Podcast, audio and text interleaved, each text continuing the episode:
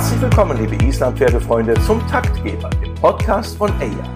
Heute aus Tampere in Finnland mit Silvia Ufer, der Vorsitzenden des Islandpferdeverbandes dieses schönen Landes Finnland. Und Silvia, dass man sich in ein so tolles Land verlieben kann wie Finnland, das ist ja klar und richtig gut zu verstehen, wenn man mal hier war und äh, sowohl die echt zauberhafte Natur erlebt hat, wie auch die Herzlichkeit der Menschen.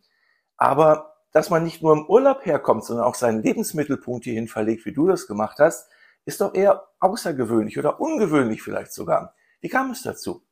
Ja, bei mir kam das dazu, dass meine Mutter Finnin ist und äh, Vater ist Deutscher. Das heißt, wir sind zweisprachig aufgewachsen mit zwei Staatsangehörigkeiten.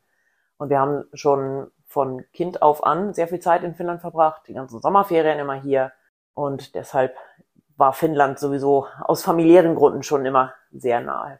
Was ist das Tolle? Was würdest du denen sagen, die noch nicht hier waren in Finnland? Ob Helsinki, Tampere oder ganz allgemein? Ja, es ist natürlich die Natur, wie du gesagt hast, es ist ganz toll. Die Felsenlandschaft, ewig viel, ewig viel Platz und Raum und Ruhe und Stille. Das Archipelago äh, vor Turku äh, ist auch einzigartig, aber es gibt natürlich auch ganz viel Kultur. Äh, Rauma und Porvo sind ganz tolle Städte zum Beispiel, wo alte, wie Rauma zum Beispiel gehört auch zum UNESCO-Welterbe, mit ihren alten Holzhäusern äh, dann natürlich, der Weihnachtsmann kommt aus Finnland, also Lappland. es gibt in, in Finnland einfach sehr viel zu sehen und zu erleben und äh, es ist schwer zu beschreiben. Ich kann mich dran erinnern, wir hatten Geschäftspartner aus Deutschland da, äh, die haben in einem Sommerhaus übernachtet, direkt am See mit eigener Sauna und am ersten Abend hat er mich gefragt, was macht man denn hier so? Und ich habe ihn ganz perplex angeguckt und dann hat er in den nächsten Tagen erlebt, was man denn so macht. Und am letzten Abend hat er gesagt, hier muss ich wiederkommen, ich muss mit meiner Familie herkommen. Ja. Das ist, man muss es selber erleben. Also das Erlebnis ist quasi der Botschafter am besten. Man kommt einfach genau. her ne, und ja. äh, kann das gar nicht so in Worte fassen, sondern das Erlebnis erklärt es einfach. Genau. Das sind die, das sind die Leute, das ist, das Leben hier ist einfach, es ist entspannter, als was es in Deutschland ist. Und wenn wir jetzt zum Islandpferd kommen, erzähl uns doch mal von deinen Anfängen. Wie hast du das Islandpferd kennengelernt und was macht es für dich so besonders? Ich habe Islandpferde dadurch kennengelernt, dass damals, als ich noch in Deutschland gelebt habe, äh, das ist schon einige Jahre her. Ähm, du kommst aus der Nähe von Hamburg, ne? Ich komme aus der Nähe von Hamburg, genau gesagt aus Relling oder Egenbüttel, aber das kennt bestimmt keiner oder sehr wenige kennen das nur. Ähm, bei uns hinter dem Haus war eine große Wiese, wo sich dann ein Ehepaar, äh, die haben die Wiese gepachtet und haben da Islandpferde gezüchtet. Und meine Schwester war die erste, die da angefangen hat mitzuhelfen und hat sich auch da ihre Islandpferdestudie gekauft. Ich hatte zu der Zeit noch ein richtiges Pferd, also ein Großpferd. Und äh, nachdem das eingeschläfert wurde und meine Schwester nach Island gegangen ist für ein Jahr, habe ich dann angefangen, mich um die Studie von meiner Schwester zu kümmern. Und dann hat meine Schwester ist dann nach Finnland gezogen und hat ihr Pferd nach Finnland geholt. Und ich bin dann aber bei dem Ehepaar geblieben und habe denen geholfen und habe dadurch meine Liebe zu den Islandpferden, ja, dadurch hat die sich entwickelt. Wobei ich am Anfang immer noch gesagt habe, irgendwann kaufe ich mir noch ein richtiges Pferd. Aber hier sind wir jetzt 22, 23 Jahre, 25 Jahre, um Gottes Willen, 25 Jahre später und immer noch bei den Islandpferden. Das den ist aber richtigen Pferden. Den, das genau. sind die genau. richtigen, ganz genau. Das ist aber nicht nur, was heißt nur, aber es ist nicht nur Leidenschaft und Hobby für dich, sondern du übernimmst auch im Vereinsleben hier viel Verantwortung. Du bist Vorsitzende des finnischen Islandpferdeverbandes. Erstmal, wie spricht sich der aus, korrekt? Suomen Islannin Hevosyhdistys. Dankeschön. wie viele Mitglieder habt ihr und wie funktioniert das ähm, Teamwork in einem so großen Land? Finnland ist ja schon vielleicht nicht so dicht besiedelt, aber Riesenland mit großen Entfernungen. Und wie schafft ihr es, das Islandpferd immer wieder einer größeren Öffentlichkeit nahezubringen? Ja, äh, wir haben, letztes Jahr hatten wir 1050 Mitglieder. Wir haben unter uns 21 Clubs, die dann um Finnland, in Finnland verteilt sind und die sehr viel Islandpferdearbeit natürlich machen. Und äh, es gibt auch sehr viele Islandpferdeställe. Was wir machen, wir versuchen das dann natürlich auf nationaler Ebene, äh, das Islandpferd den Menschen näher zu bringen. Wir nehmen viel an Events teil. Äh, hier in Tampere ist, ist jedes Jahr eine große Messe, wo wir immer vertreten sind. Äh, dann ist im, im Sommer in der Nähe von Kotka jetzt das zweite Mal dieses Jahr eine sehr, eine sehr große Veranstaltung, wo dieses Jahr mit zwei Shows dabei sind. Dann ist in Helsinki immer die Helsinki. Ein großes Schloss ist das, ne? Oder? Das ist, ja, oder ja. so eine alte Festung. Ja, ja. Und äh, da findet sowohl ein Passrennen statt, als auch dann äh, auf einem innerhalb der Festung auf einem Platz dann eine Vorführung, die wir machen. Was wir da genau machen, wissen wir noch nicht, aber ähm, und dann ist die Helsinki International Horse Fair. Also wir versuchen halt an großen Veranstaltungen, die äh, für Reiterfreunde ausgerichtet sind, teilzunehmen und das Islandpferd dadurch dann den Menschen näher zu bringen. Und bis jetzt, wir haben immer sehr gutes Feedback bekommen. Letztes Jahr waren wir in, in Gottka mit nur einer Veranstaltung dabei. Dieses Jahr möchten sie uns für zwei Shows und da freuen wir uns dann natürlich. Jetzt hast du vom letzten Jahr gesprochen. Da gab es nicht nur diese Shows, sondern auch die äh, nordische Meisterschaft. Die wurde vom finnischen Verband und vom Club auf Åland, auf einer Insel, äh, mit ausgerichtet. Das war wirklich, wirklich wunderschön. Ich habe mich auch sehr gefreut, selber dort dabei gewesen zu sein. Ähm, das war bestimmt aber eine ganz besondere logistische Herausforderung, auf so einer Insel das zu machen, das zu ermöglichen.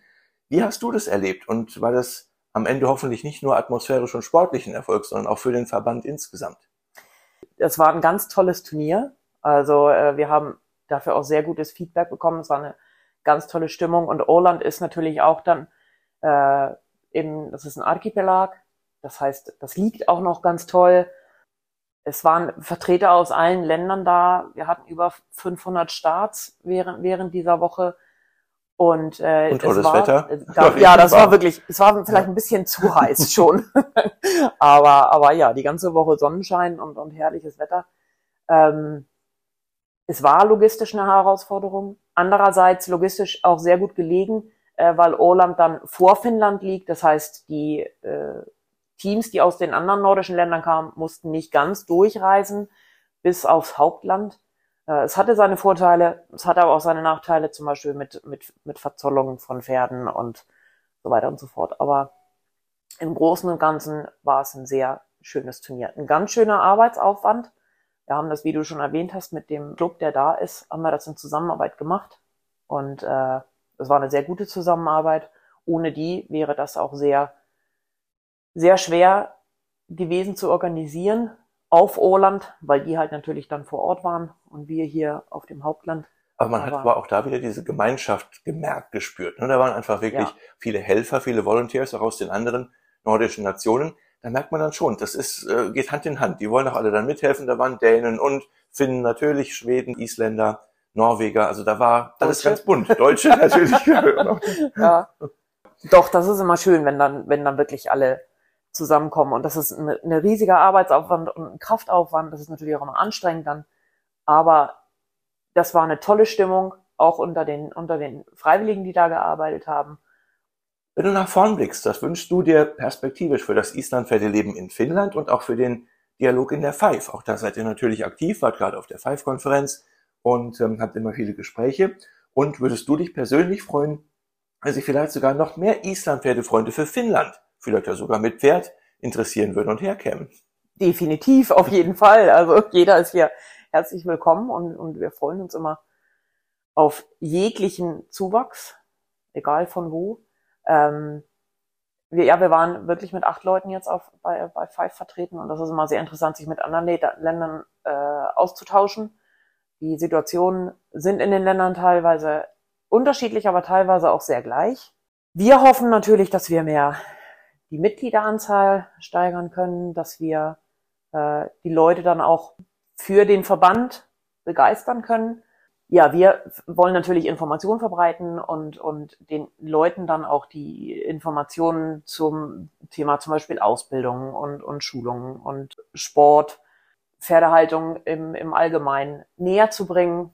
Und da ist der Austausch schon ganz gut. Man kann einfach dann ja auch profitieren, auch selber eigene Inhalte vortragen, aber auch viel gutes Feedback bekommt oder neue Anregungen. Deswegen ist die Five schon nicht nur eine organisatorische Klammer, sondern das lebt eigentlich. Ja, ne? ganz gut. Definitiv. Also und auch dieses Jahr war ja bei der Five-Konferenz Social License to Operate ein sehr großes Thema, was wir jetzt auch hier äh, in, beim finnischen Verband angehen werden, was auch unser nationaler Reitverband hier schon angeht. Das Thema ist hier in Finnland noch nicht so stark wie in anderen Ländern, wie zum Beispiel, was wir von Holland gehört haben. Das ist schon also wie steht die Gesellschaft zum Thema genau. Beschäftigung mit Pferden? Genau. Wie ist die allgemeine äh, Sichtweise? Ja, also ich denke, dass da Islandpferde, die Islandpferdeszene schon von, gerade vom, vom Wohlbefinden des Pferdes sowieso vielleicht schon einen Schritt voraus ist, allein schon von der Pferdehaltung, wie die Pferde aufwachsen, Ähm, aber trotzdem müssen wir dann natürlich auch einen Schritt voraus sein.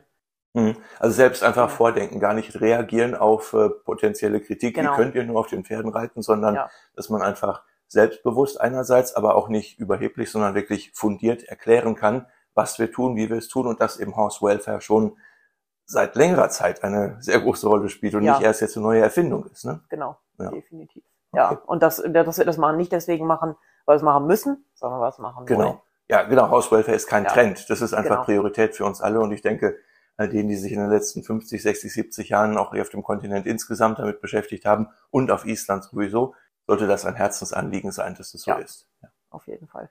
Dann danke ich ganz herzlich fürs Gespräch, Silvia. Alles Gute weiter für Danke viel. Island-Pferdespaß in Finnland. Dankeschön. Schön, dass du da warst. Danke vielmals. Also, tschüss. Tschüss.